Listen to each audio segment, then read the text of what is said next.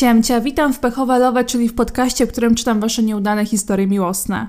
No co tam u was słychać, moi drodzy? Ja wróciłam z kilku wyjazdów wakacyjnych, bo już jest 31 sierpnia, jak tego słuchacie, także kończymy sezon letni. Jeszcze niby lato jest, ale wiadomo, jak to z pogodą bywa. U mnie sierpień był dość pracowity i dużo się działo. Byłam na wyjeździe w Trójmieście i byłam również w Lublinie i widziałam się z wieloma znajomymi i też mnóstwo osób poznałam, trenowałam i w ogóle było super. I powiem wam, że jestem mega zadowolona z tego sierpnia.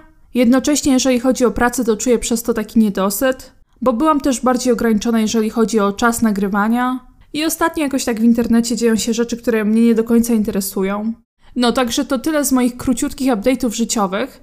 I tak sobie pomyślałam, że skoro ostatnio i tak w tych podcastach na początku poruszam jakieś różne wątki dotyczące oczywiście miłości, nie tylko swojego życia, ostatnio po głowie chodził mi temat odpowiedzialności w związku.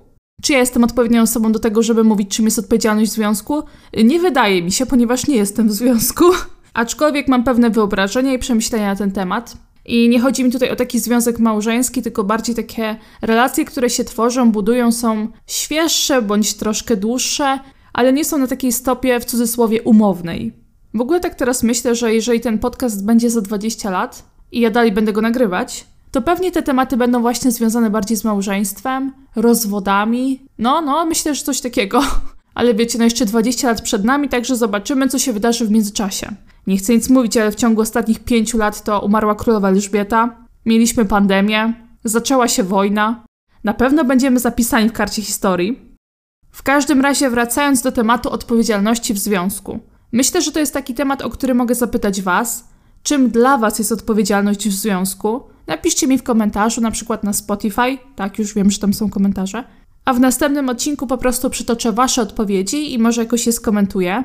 Ja myślałam o temacie odpowiedzialności trochę w inny sposób, to znaczy nie myślałam może o samej definicji, ale myślałam o odpowiedzialności jako o czynniku, który powoduje, że się nie chcemy zaangażować w związek. Myślę tutaj o takim modelu wolności, to znaczy kiedy my się z kimś spotykamy, ale nie jesteśmy oficjalnie razem, to daje nam to przyzwolenie, żeby gdzieś tam spotykać się z innymi osobami, no bo w sumie z tą jedną się na nic nie umawialiśmy. Testujemy, co nam się bardziej podoba, co nie. I takie relacje są ok do momentu, kiedy przynajmniej jedna ze stron się bardziej nie zaangażuje. I dla niej same spotkania nie będą wystarczające, bo na przykład chciałaby to jakoś nazwać. I nie zawsze to jest fajne dla tej drugiej strony, której po prostu pasuje obecny stan rzeczy.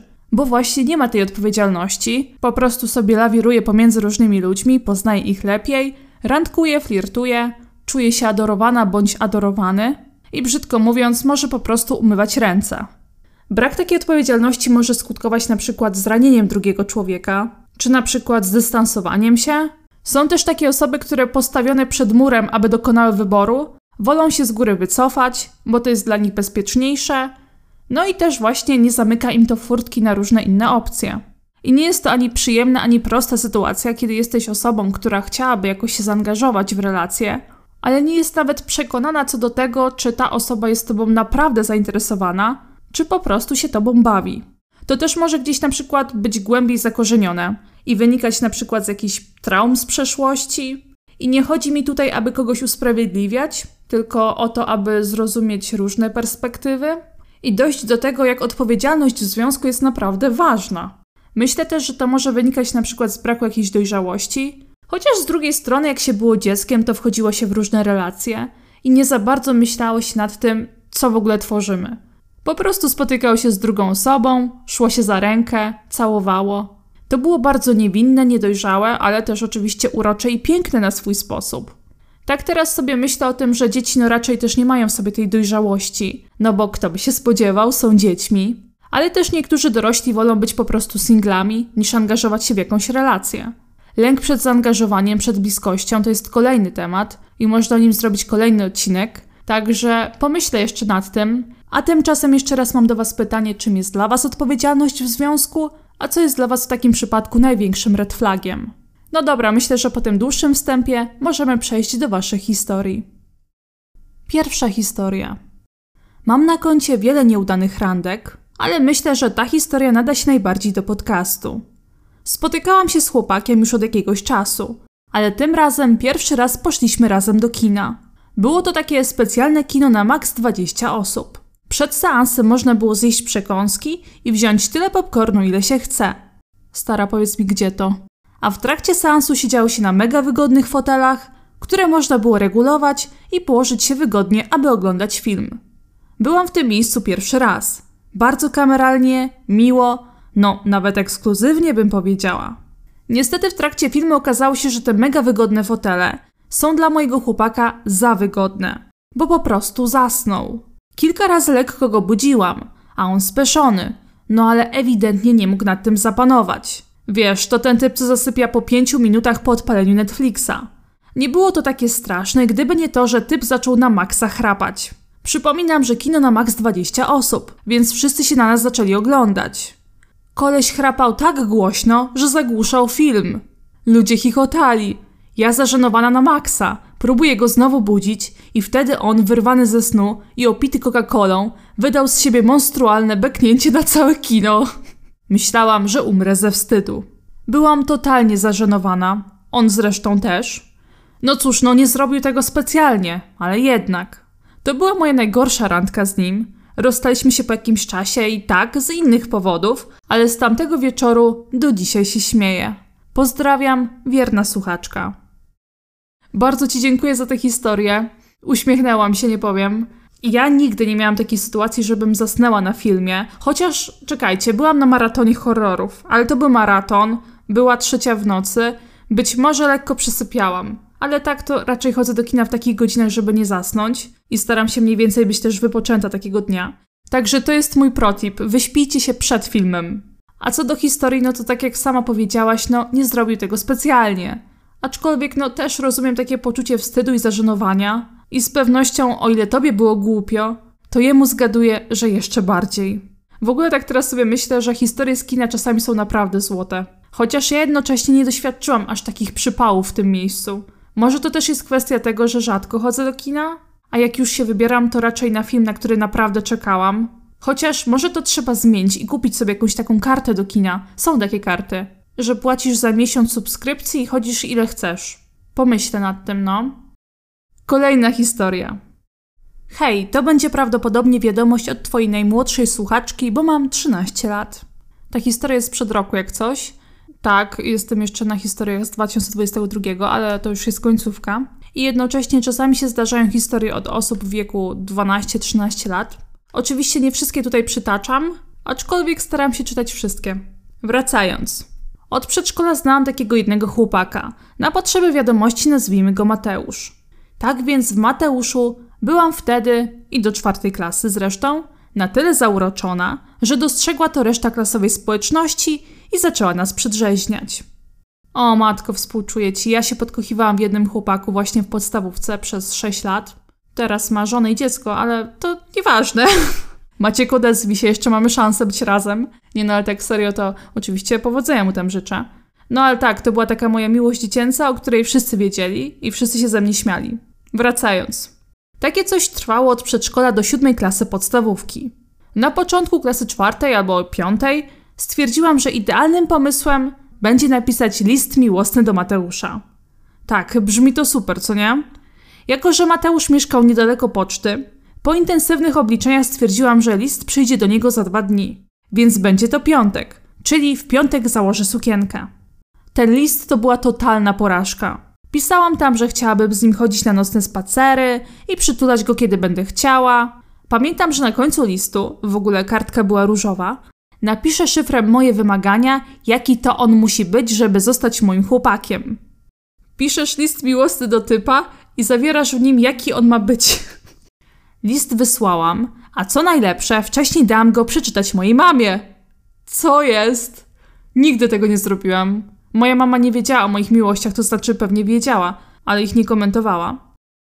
Mamie, która zupełnie poważnie spytała się mnie, czy naprawdę czuje coś do niego i czy chce ten list wysłać, a ja na to: No tak, no przecież go kocham, co nie? Później się okazało, że kiedy ten list czekał w teczce na wysłanie, przeczytał go też mój tata, który cisnął z tego bekę za moimi plecami, więc mała ja obraziłam się na niego aż na dwie godziny. I teraz punkt kulminacyjny. Okazało się, że list dostał jeszcze tego samego dnia, kiedy go wysłałam. Następnego dnia śmiali się w grupce z tego listu, a gdy się mnie spytał, czy to było na serio, ja powiedziałam mu, że tak, a on się z tego zaśmiał. Dzisiaj jesteśmy dosyć dobrymi kumplami, a piszę tą wiadomość głównie dlatego, że spytałam się go, czy wreszcie ten list wyrzucił. Odpowiedział, że nie i że dzisiaj go poszuka. Na dowód tego, że jest między nami ok, powiem tylko tyle, że za miesiąc mamy wycieczkę do Zakopanego i mamy w planach zrobić mu loczki na włosach. No, to tyle z historii, mam nadzieję, że nadaje się do pechowelowe. A dla młodszych słuchaczy, o ile to słyszycie, śmiało róbcie takie rzeczy, bo później będziecie mieli z czego się pośmiać. Bardzo cieplutko pozdrawiam, twoja zagorzała słuchaczka i subskrybent. O, dziękuję, to miłe. Jak z tej wiadomości wynika, to żyjesz dalej, jest wszystko ok, a z tej historii pozostaje nam się tylko pośmiać. No cóż, no to są też uroki bycia dzieckiem, tego, że inaczej postrzegamy miłość. I czasami na przykład jesteśmy bardzo nieśmiali i trzymamy w sobie uczucia, a czasami tak jak koleżanka tutaj, po prostu list miłosny mu napisała. Cieszę się, że ty w taki sposób zniosłaś to, że on cię wtedy odrzucił. No wiadomo, jesteście teraz trochę starsi, wtedy byliście jeszcze większymi dziećmi, w sensie mniejszymi dziećmi, ale większymi mentalnie. W każdym razie, no pewnie dla jednego dziecka taka sytuacja jest do pośmiania, a dla innego to wiecie, może być nawet trauma życiowa. Że na przykład odrzucono ciebie za dzieciaka, kiedy wyznałeś, wyznałaś swoje uczucia, i cię to na przykład blokuje w przyszłości do takiego otwierania się przed innymi.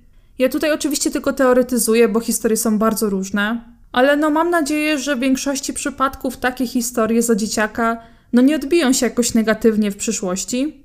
Aczkolwiek warto mieć na uwadze, że te dziecięce miłostki mają swoją specyfikę. O, tak powiem. A tymczasem przejdźmy do następnej historii.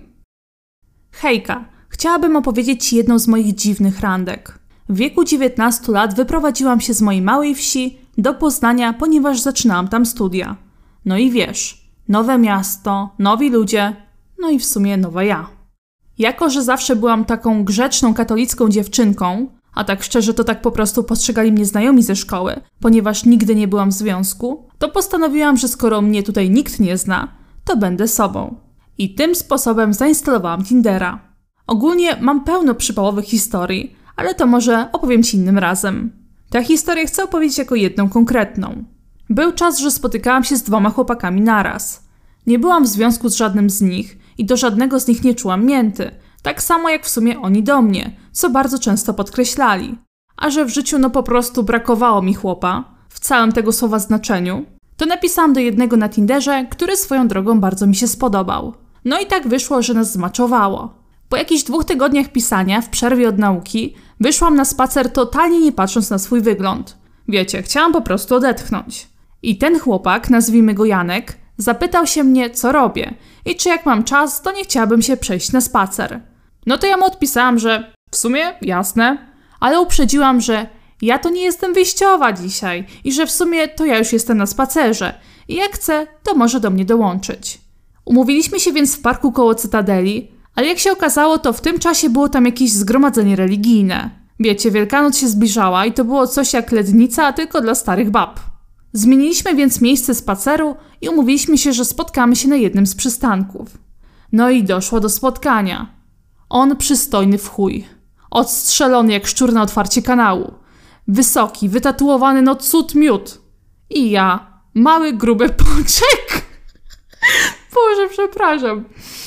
I ja, mały, gruby pączek w tłustych włosach, związanych w kucyk i czapce z daszkiem, w dresach, sportowej kurtce i butach, z dokumentami i telefonem pochowanych po kieszeniach. On spojrzał się na mnie, nic nie powiedział na mój wygląd, tylko zapytał się, czy chce kawy. Czaisz to? Chłop specjalnie dla mnie wiózł kawę w kubku termicznym na spotkanie, a mi się nie chciało wrócić do mieszkania, przebrać się w coś bardziej sensownego i chociaż użyć suchego szamponu na włosy. I jak on był słodki i uroczy przez całe spotkanie, to ja odwalałam takiego głupa, że głowa mała. Po całym spacerze zaprosiłam go na kawę do siebie do mieszkania, zapominając, że w pokoju może być moja przyjaciółka, z którą mieszkałam. I moje notatki na egzamin walają się po całym pokoju. Wypił tę kawę, ja mu oddałam kubek i myślałam, że już więcej się nie zobaczymy. Teraz jesteśmy dwa lata po ślubie i mamy dwójkę dzieci. A co do tamtej dwójki chłopów na początku wiadomości, to jak się zorientowali, że się z kimś spotykam w relacji romantycznej, to nagle oni też mnie ponoć pokochali. Pozdrawiam cieplutko. Bardzo dziękuję za wiadomość. Uśmiałam się mocno. Musiałam wam wycinać moje próby przeczytania tego. W każdym razie, no jak widzisz, połączyło was coś więcej niż wygląd. Twoja osobowość go musiała urzec, a może mu po prostu się spodobałaś w tych tłustych włosach? Już miałam tutaj rzucić jakiś żart, ale wiecie co, chyba jednak nie wypada. Chciałam zwrócić uwagę na jedną rzecz. Tutaj wspomniałaś o tym, że nie wróciłaś do pokoju, nie ogarnęłaś się jakoś specjalnie na to wyjście, ale jakby nie patrzeć, to ty byłaś po prostu na spacerze i on chciał do niego dołączyć. I wszystko jest okej. Okay. W sensie, ja wiem, że lubimy się prezentować jak najlepiej i nasze pierwsze wrażenie to jest nasza wizytówka i nie zawsze ona jest trafna. Lubimy się szybko oceniać i wydawać werdykty. Ja to w pełni rozumiem, a jednocześnie uważam, że potrafimy się przejechać na tym pierwszym wrażeniu. I czasami warto dać jedną albo dwie szanse, żeby po prostu gdzieś tam wyrobić sobie pełniejsze zdanie na czyjś temat. Czasami ono się nie zmienia i dalej uważam, że ta osoba nie jest dla nas i to jest okej. Okay. A czasami okazuje się, że na przykład, nie wiem, ktoś był bardzo nieśmiały i na pierwszym spotkaniu się nie otworzył, a na drugim się odpalił. Albo też w drugą stronę. Być może zauważymy jakieś red flagi na następnym spotkaniu. Dużo o człowieku mówi to, jak się wypowiada o innych osobach, i ja zwracam uwagę, jak ktoś na przykład traktuje pracowników kawiarni, albo kasjerów, itd., tak itd. Tak też to, czy ktoś jest skłonny do autorefleksji, to jest mega plus. I jest w sumie wiele innych cech, które są dla mnie ważne. Nie wiem, czemu o tym teraz mówię. Wróćmy do historii. Gratuluję Wam małżeństwa i życzę Wam dużo, dużo miłości i zdrowia dla Waszych dzieci. W tej historii to niby autorka była taka pechowa, ale jak widać skończyło się to happy endem. Także jeszcze raz wszystkiego dobrego i dziękuję za historię. I na tej opowieści skończymy dzisiejszy odcinek. Jak zwykle bardzo Wam dziękuję za wysłuchanie. Mam nadzieję, że przyjemnie Wam się mnie słuchało. Wiem, że te odcinki nie są bardzo długie, ale też ja materiał surowy mam dłuższy, o czym Wy nie wiecie, bo go wycinam. Poza tym chyba lepiej mieć niedosyt niż przesyt, a przed nami jeszcze wiele fajnych i ciekawych opowieści, mniej lub bardziej pechowych. Także oczywiście, jeżeli macie jakieś swoje do podzielenia się, to zapraszam na mojego Instagrama dramcia podłoga official albo na mojego maila dramcia.official@gmail.com. Tymczasem życzę Wam dobrego dnia albo wieczoru, smacznego jeżeli coś jecie, bezpiecznej drogi jeżeli gdzieś jedziecie, dużo uśmiechu, ściskam Was ciepło, bez odbioru.